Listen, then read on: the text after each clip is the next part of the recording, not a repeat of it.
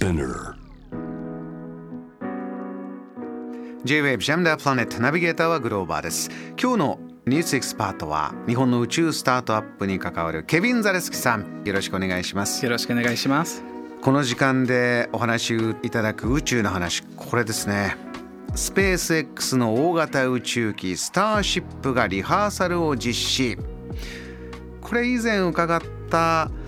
日本のね前澤さんも月旅行を計画している、うん、その宇宙船ですか。そうですね、うん、同じタイプの新型のスターシップなのですがやっぱり今までスペース X 社が利用しているその有人宇宙機ドラゴンつまりこういう本当に小型のカプセルで数名しか乗れないような、まあ、アポロ時代のような本当にちっちゃいもの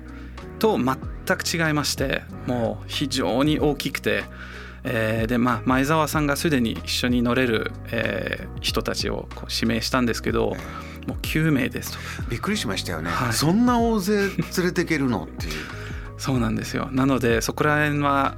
なんだろう。外から見てもちろんすごい応援してるんですしだけどあの規模が大きいのでいろいろと大変だなと思いながら本当に頑張ってっていう感じであの見てます。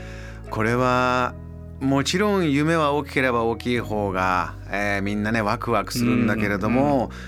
乗り越えなければいけない壁はいっぱいあるんだろうな、はい。まあ、いろんな次の大きなニュース来るのは結構先になるかななんて思ってたらでももうリハーサルやってるっていうこのスピード感いかがですか、そうですね。あのその新しい宇宙機を試したりする時には、まあ、もしくは以前飛んだことあるものの、ねえ。ー、特に友人人が飛ぶ時にその Wet Dress Rehearsal っていうつまり、えーとまあ、ドレスリハーサルの特殊な的な訓練ですけどウェットはい。湿ったドレスリハーサルなんでしょう、はい、これは。それは誰かのドレスが湿ってるわけではなくて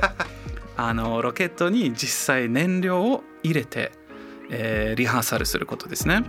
液体が入るよという。はいそういうことです。で打ち上げずに、えー、本当に打ち上げ直前までの段階の全てのステップを実行してそのプロセスの中に何か問題とかトラブルが発覚したら、えーまあ、再度それを改善してまたやってみるっていうことでやっぱりその、まあ、液状の燃料がすごいこうリスキーなものでもあるので非常にこうあの重要な段階だと思います。今回のこのリハーサルの結果どうだったかというテストのこう細かい情報というのは公開にはなってないんですよね。そうですね、うん、今回はその細かい結果がないんですけど現時点では今後の進み方の変更が大してないようなので、まあ、おそらくうまくいったんじゃないかなということですね。あのー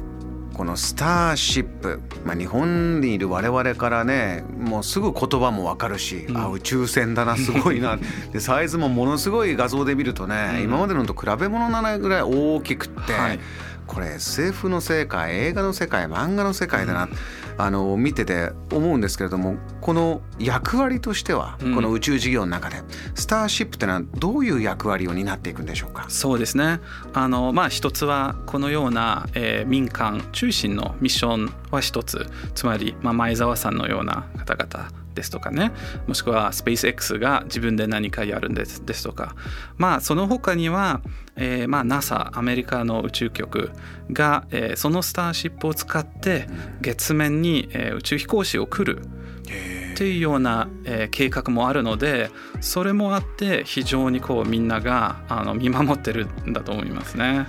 これはケビンさん加速する宇宙という一つのキーになりますか？なりますね。これがうまくいけばいろいろこうボリュームだとか質量をたくさんのものを持っていけるんですし、えー、注目でもありますしいろいろ、まあ、まさしくおっしゃる通りあり加速がもう止められなくなるんじゃないかなというのがこう僕の個人的な実感ですね。あのケビンさんが次に注目しているスターシップに関するポイントというのはどういうところですか？そうですね実会はまあ、あのウェットドレスリハーサルがあのうまくいったということで次はそのブースターロケットつまりあのスペース X が結構有名なところですけど下のロケットの下の部分が戻ってくる。それのスターシップ特有のスーパーヘビーブースターですね。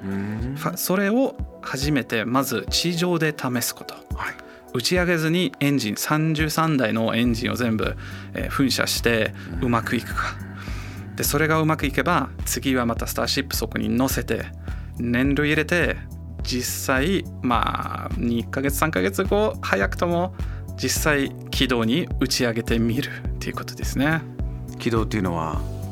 宇宙空間の。そうです。行きますかももうなんなんだろうね。本当にこうこの時間感覚がすごい早いなと思いながら まあ